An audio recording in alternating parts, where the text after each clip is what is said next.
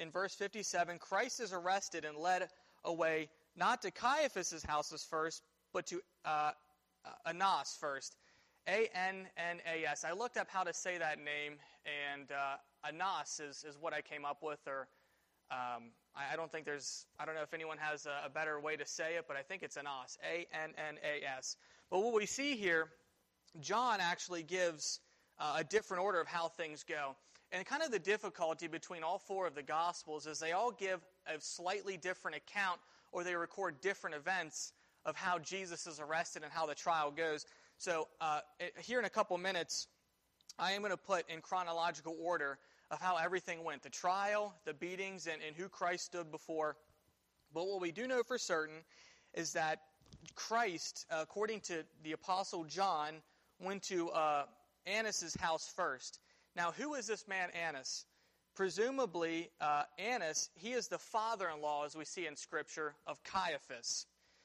Uh, some three years prior, when John the Baptist began his ministry, Luke records in uh, Luke 3 2 of Caiaphas and Annas both being the high priest.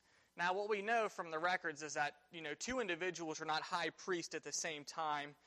But what we see is that the Romans had disposed of Annas some years prior, perhaps about 15 AD, was when the Romans took him down as high priest and they installed someone else. And uh, many of the Jews at this time still considered Annas to be the high priest. You know, he was kind of the de facto guy still in charge. And MacArthur says in his commentaries that Annas was the high priest from about 6 AD to 15 AD, so about a nine year period. He was disposed or deposed by the Romans. But listen to this this still shows his power and his influence. Five of his sons and then his son in law attained the position of high priest. So that is why Christ, according to John, is sent to Annas' house first. And what we'll see is Annas and Caiaphas probably lived in a similar compound. So it wasn't like they had to go to one side of the city, then to another side of the city to Caiaphas' house. They probably lived in like a family compound, as we'll see here uh, later. But he was still de facto in control, so the Jewish leaders take him to Annas' house first. Uh, John 18 kind of sets up the whole entire situation here. And this is the note of the uh, New Geneva Study Bible, which I use. So I'm going to go ahead and read this, and I think this sets up a great picture of, uh, of what's going to happen here in the preceding verses. So this is just a description of Annas, and it says, One of the most influential Jewish leaders of that age, although deposed from the high priesthood by the Romans, he was still known by his title among the Jews. It is difficult to determine whether this verse in verses 19 to 24 represent one or two phases of a trial before the Jewish authorities. So we'll get into this here in a second.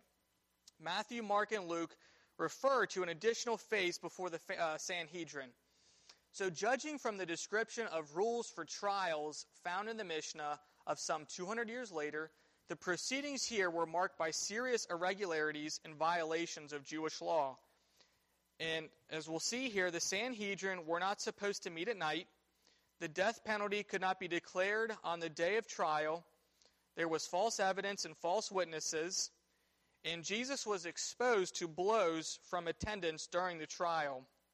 In addition to all of this, it was illegal for the Sanhedrin to meet for a capital case on the eve of a Sabbath or a feast day. These violations show that Jesus' condemnation by the Jewish authorities was a travesty of justice. So, as we'll see here, going through here, there are so many irregularities that these Jewish leaders bring out against Christ. It really shows their vendetta against Christ and how they really wanted to destroy our Lord and Savior. So, we have verse here 58. We turn again for, away from Christ and we turn to Peter. Verse 58 But Peter followed him at a distance to the high priest's courtyard, and he went in and sat with the servants to see the end.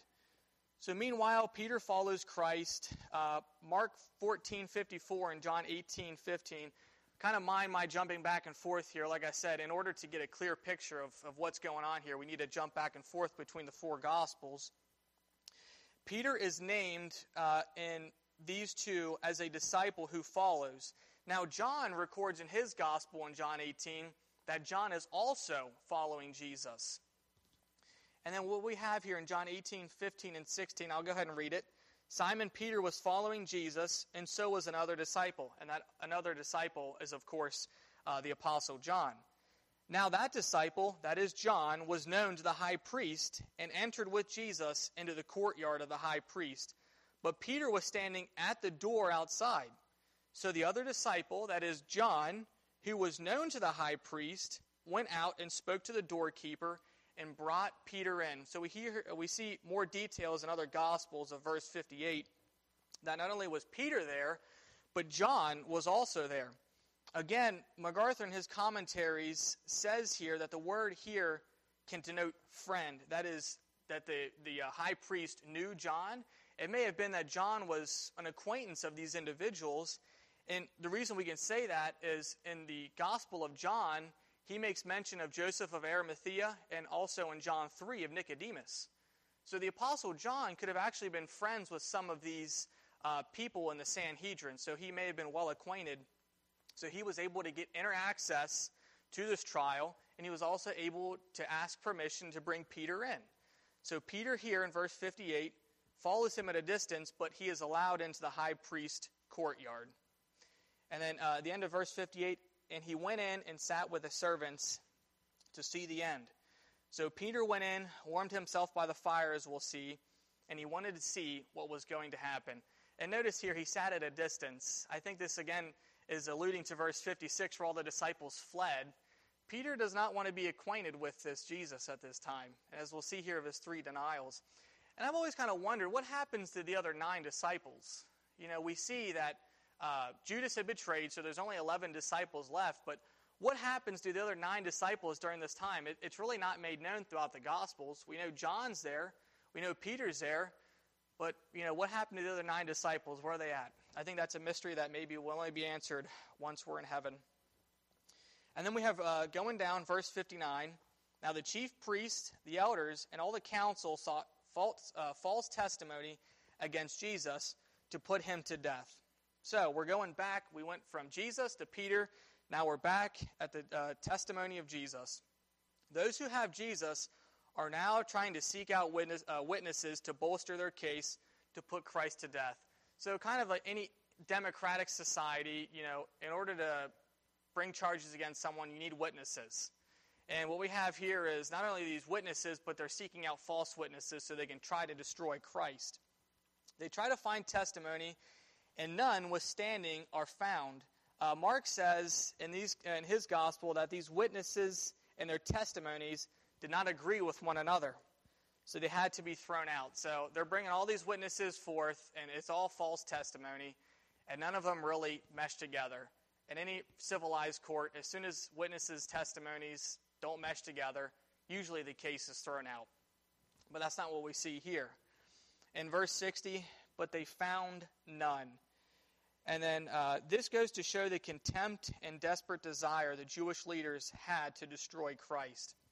Let me read, going back to the Old Testament and the Old Testament law. Let me read Deuteronomy 17:6, and this is about bearing false witness uh, against your neighbor. So this is 17:6. This is how it's supposed to go. Deuteronomy 17:6 Whoever is deserving of death shall be put to death on the testimony of two or three witnesses. He shall not be put to death on the testimony of one witness. So in a way, the Pharisees and the Sanhedrin are following it, but they're still lying.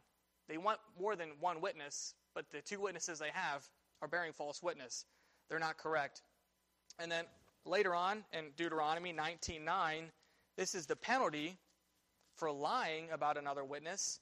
And then in uh, verse 19 of Deuteronomy, then you shall do to him as he thought to have done to his brother, so you shall put away the evil from among you. So the penalty, according to the Old Testament law, for bearing false witness against someone, for lying in their trial, is to have the same penalty for what they were being tried as. So, technically speaking, according to the law, these people who bore false witness against Christ, their penalty should have been death. Now, it may not have been physical death, but if they remain unrepentant, I can tell you it was most certainly eternal death. And justice was done eventually. But we see they're kind of following the law, but they have two false witnesses against Christ. And as we see, this was all purposely planned. All of this, according to the Sanhedrin and the Jewish leaders, this was all pre planned to try to destroy Christ. Then going, uh, continuing verse 60 to 61, uh, again, but they found none. Even though many false witnesses came forward, they found none.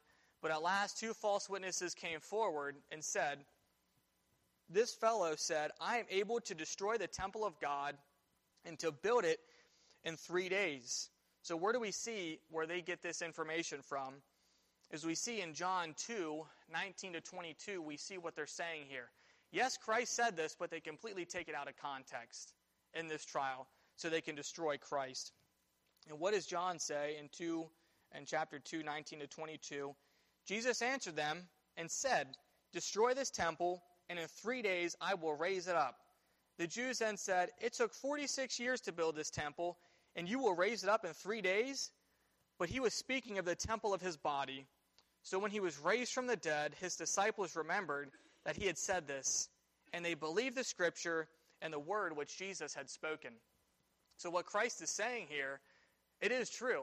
He is going to destroy the temple, and he is going to raise it up in three days. But it wasn't the physical temple, it was his bodily temple. So, what these witnesses here are saying is half truth. Yes, he did say he was going to destroy the temple and raise it up in three days, but it wasn't the physical temple. It was the temple, it was the temple of God, it was Jesus Christ's body. And continuing on in verses 62 and 63. And again, if anyone has anything to add or comment, please just raise your hand. I know sometimes I plow ahead, so if you have any comments or questions, please raise your hand and stop me. Uh, just shout out. Anyone have anything? All right, let's continue on. Yes.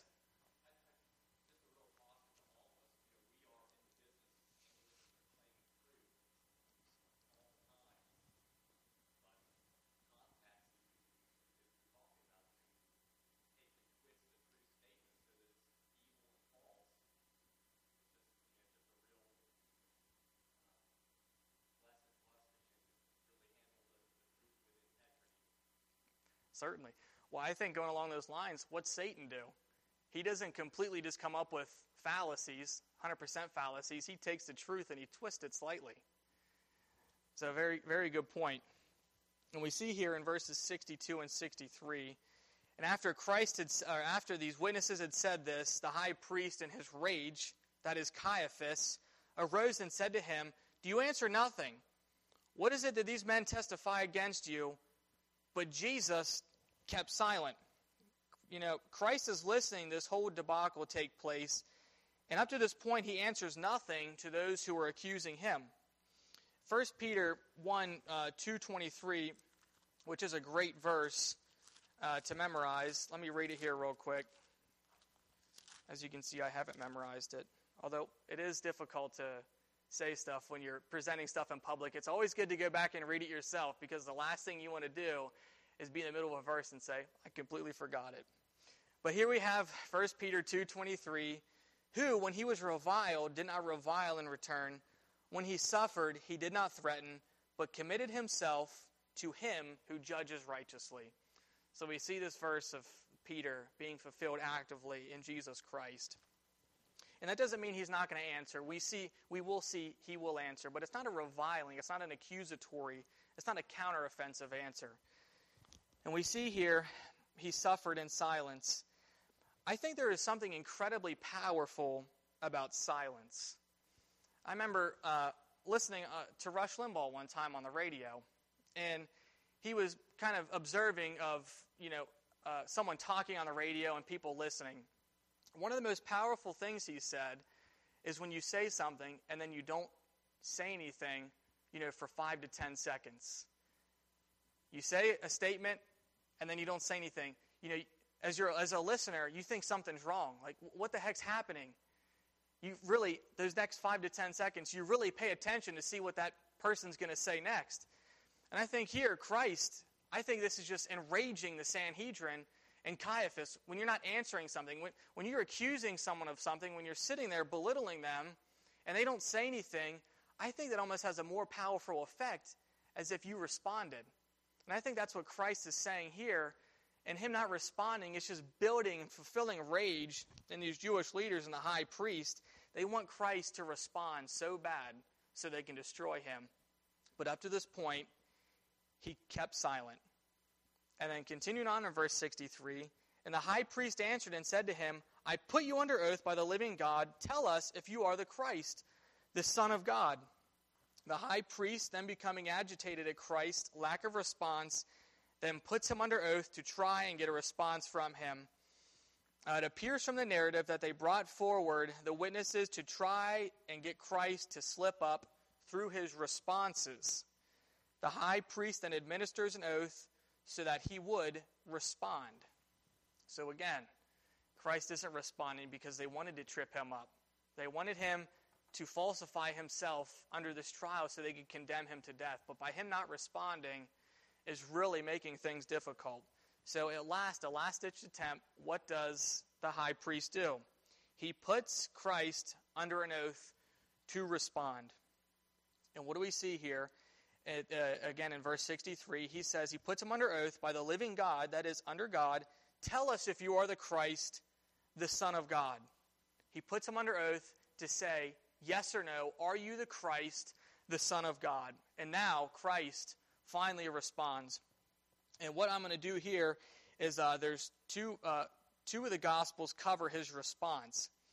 Uh, Matthew 26, as we see here, and then Mark also in his Gospel covers Christ's response to Caiaphas. So let me go ahead and read Matthew first, verse 64. This is Christ's response to Caiaphas after being put under oath. And the high priest, I'm sorry, Jesus said to him, You have said it yourself. Nevertheless, I will tell you, hereafter you will see the Son of Man sitting at the right hand of power and coming on the clouds of heaven. So Christ responds. Before I uh, rebuttal to that, let me read Mark's statement here in Mark uh, 14, 61 to 62. But he kept silent and did not answer. Again, the high priest was questioning him and saying to him, Are you the Christ, the Son of the Blessed One? And Jesus said, I am. I am who you say I am. And continuing on, and you shall see the Son of Man sitting at the right hand of power and coming with the clouds of heaven. We see uh, in Luke's gospel, he does not record this specific event. He records later on when Jesus is standing before the Sanhedrin. And uh, I won't go ahead and read that. And then John does not give an account of this time before Caiaphas. He only gives the account uh, of Annas uh, beforehand. But let me go ahead and read what Jesus is talking about coming in the clouds of glory. I think one of the most magnificent passages in all of Scripture is, is Daniel 7, where Daniel is seated, or uh, when, he's, when he's down and he looks up and he sees heaven open. And also, uh, Stephen in Acts sees very similar. But let me go ahead and read what Christ is referring here to. Daniel 7:13. I was watching in the night vision, and behold, one like the Son of Man coming with the clouds of heaven. He came to the Ancient of Days, and they brought him near before him. So, Christ, again, if you see, and, and we won't uh, turn there because of uh, time, but Stephen, when he is being stoned, he looks up into heaven and he sees Christ standing at the right hand of God. That's a fulfillment of this, but I think this passage in uh, Daniel 7:13, the Ancient of Days, I absolutely love that title for God. It just represents magnificence. But again, Christ here saying, I am. I am God. I am the one who is seated at the right hand of God. He is ascribing to himself right here deity, that he is the Son of God. Now, I said before that all four of the Gospels give and don't give certain accounts of uh, Christ's trial. So, what I will do here is uh, the examination of Jesus. So, what I did is I went between all four Gospels and I just didn't use my own head.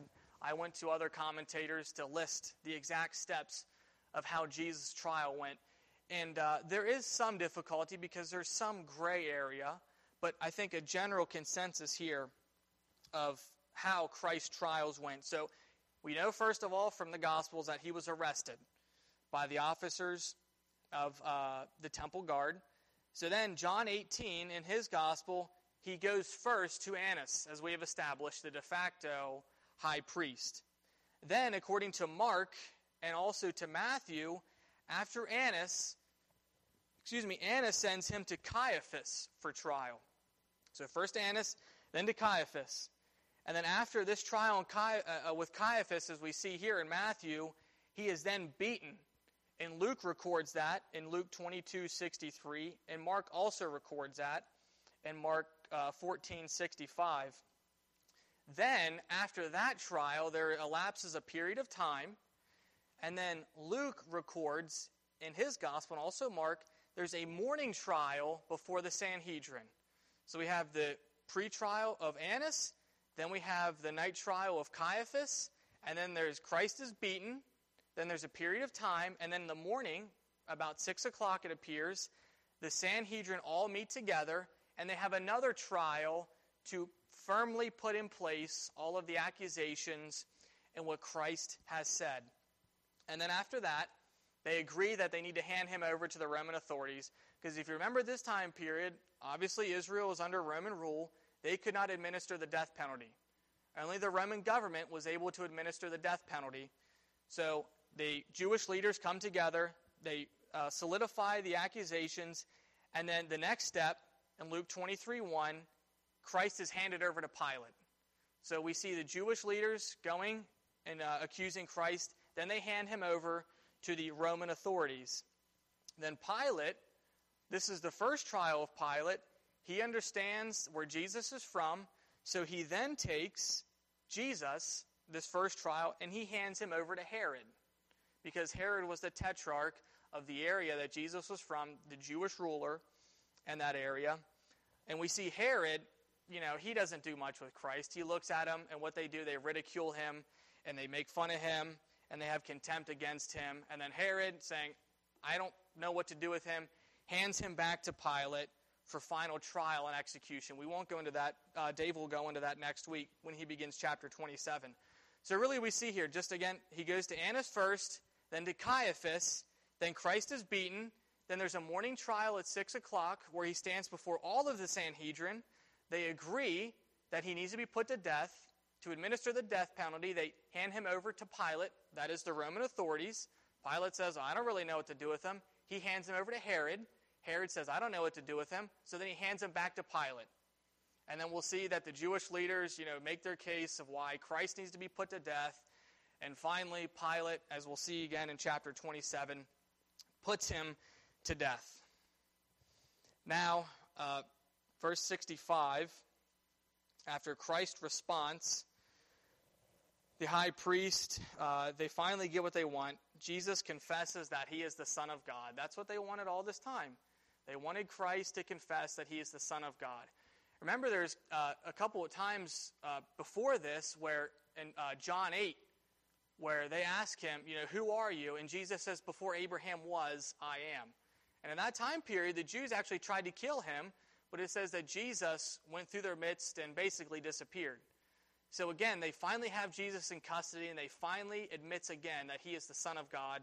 That's all the proof that they need to be able to put him to death. And then uh, the high priest tears his clothes, which according to the Old Testament, he was not supposed to tear his clothes. He was supposed to be completely sanctified uh, before the Lord. Even so much that they weren't even allowed to mourn uh, for the death of relatives because their job was solely and uh, in service to God. They couldn't even mourn. They couldn't tear their clothes. And uh, we again see that he really wasn't sad. Actually, this was uh, probably a joyous, jubilant tearing of his clothes because Christ finally admitted that he was the Son of God, so they had all the reason to put him to death.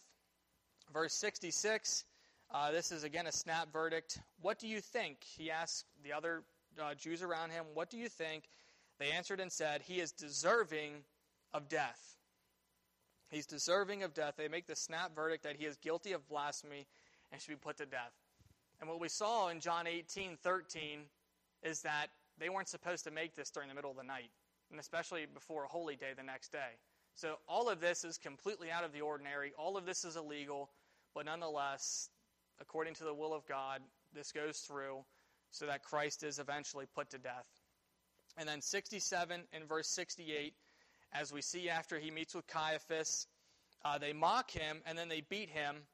Uh, Luke, uh, Luke 22, 63 to 65. Luke says this Now the men who were holding Jesus in custody were mocking him and beating him, and they blindfolded him and were asking him, saying, Prophesize, who is the one who hit you? And they were saying many other things against him, blaspheming. Again, they're ridiculing and mocking Christ.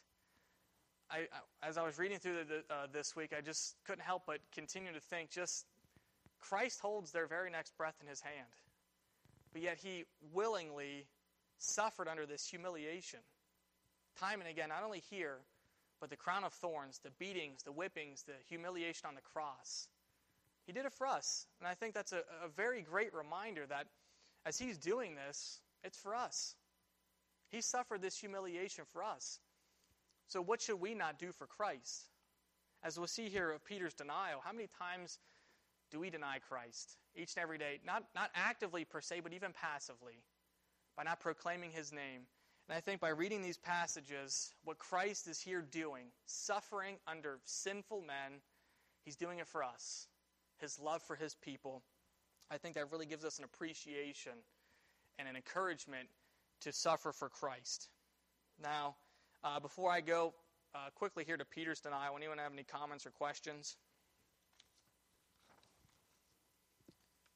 Man, I answered everyone's questions again. And uh, as we as we continue on here now, Peter denies Jesus and weeps bitterly. Now, th- this again is another not difficult, but all four gospels give slightly different accounts of Peter's denial.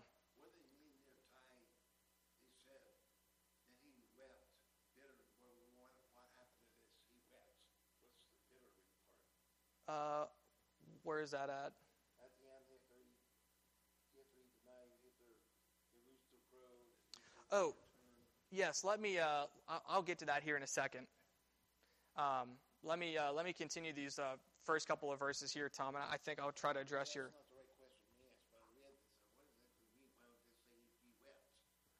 Well, I think there's there's kind of like a there's like a deep sorrow. I mean, I think of Christ in the Garden of Gethsemane Luke records that he sweat drops of blood.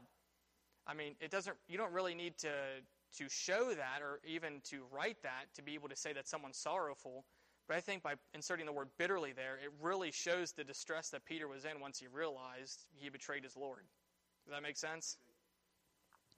Um, so, continuing on here, let me go ahead and read uh, John 17, 8. And uh, this is the note of the New American Standard Bible again uh, John, I'm sorry, John 18, 17. And uh, it says, The account of Peter's denial is interrupted in John's gospel by part of the trial proceedings.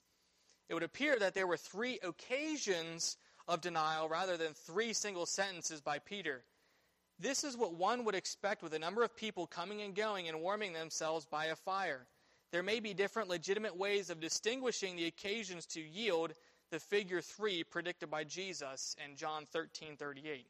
All four Gospels agree that the first denial was in response to a question by a servant girl. In other words, a harmless person of no great importance in the household. So this isn't necessarily three sentences of Peter denying Christ. What you have to understand here is in this courtyard there was lots of people coming and going, uh, multiple servants and other individuals probably interested in this trial. So what the, uh, the commentators note here is that it was probably three occasions of Peter denying Christ. It may have been, you know, five or six sentences of, of denial, but three distinct occasions of uh, Peter denying Christ.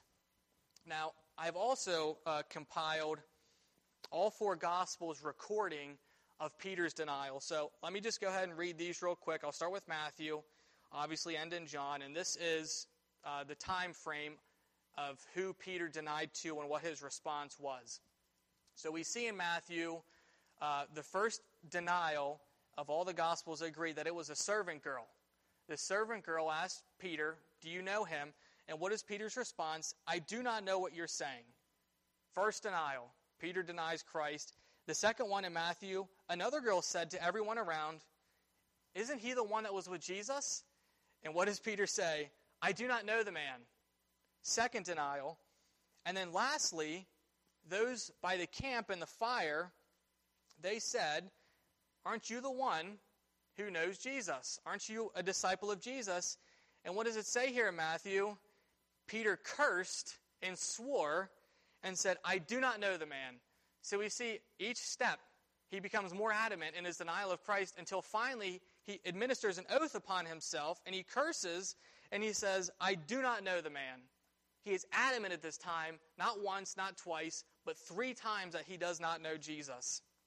Mark 14, 66 to 72 records the denial of Peter. The first one again, he denies to the servant girl, and Peter says to her, after, his, after her question, neither know nor understand what you are saying. Peter's saying, I have no idea what you're talking about. The second time, Mark records that this second one is again a servant girl, perhaps the same one at a later time. The servant girl again said to those around her, Is this not the one who was with Jesus? He denies again. And then the third time, according to the Gospel of Mark, those who stood by said, Because he's Galilean, his uh, personal mannerisms, his uh, speech gave him away. It's like oftentimes we can tell someone who's from the deep south, and then they try to say they're not from the deep south. I don't think you get that accent from New York. And I think that's kind of what they're saying here is you sound like a Galilean, and Jesus was a Galilean. You're saying you don't know him? And what does, uh, what does Peter do again? He cursed and swore and says, I do not know this man whom you are speaking of. All the evidence is here, but yet Peter denies yet again that he knows Christ. So again, these are three, uh, not sentences of denial, but three occasions. We see here in Luke 22, uh, 54 to 62, his recording of the uh, denial of, of, of Peter. First, it was a servant girl. He says, Woman, I do not know him. Then, two, a man confronts Peter. So, probably in the same instance of the servant girl, they're probably around each other. They ask him, they ask him twice. Peter is confronted by a man. The second time, he says, Man, I am not a disciple of Christ. verse 3, another IDs him from being a Galilean, as we saw in Mark. And what does Peter say? Man, I do not know what you're saying. He again denies. In John 18, uh, John splits it up in two different sections. First one is John 18, 15 to 18. And then the second two denials are verses 25 to 26. At first, again, the servant girl who lets Peter into the courtyard asks him and saying, Do you know Jesus? Peter says, I am not. I do not know. And then the second time uh, uh, recorded by uh, John is those by the fire. So perhaps the man and the servant, John just lumps them together, says, Do you know Jesus? Or are you acquainted with him? And what does Peter say? I am not. And then lastly, John is the only one to record this individual, which this is kind of interesting.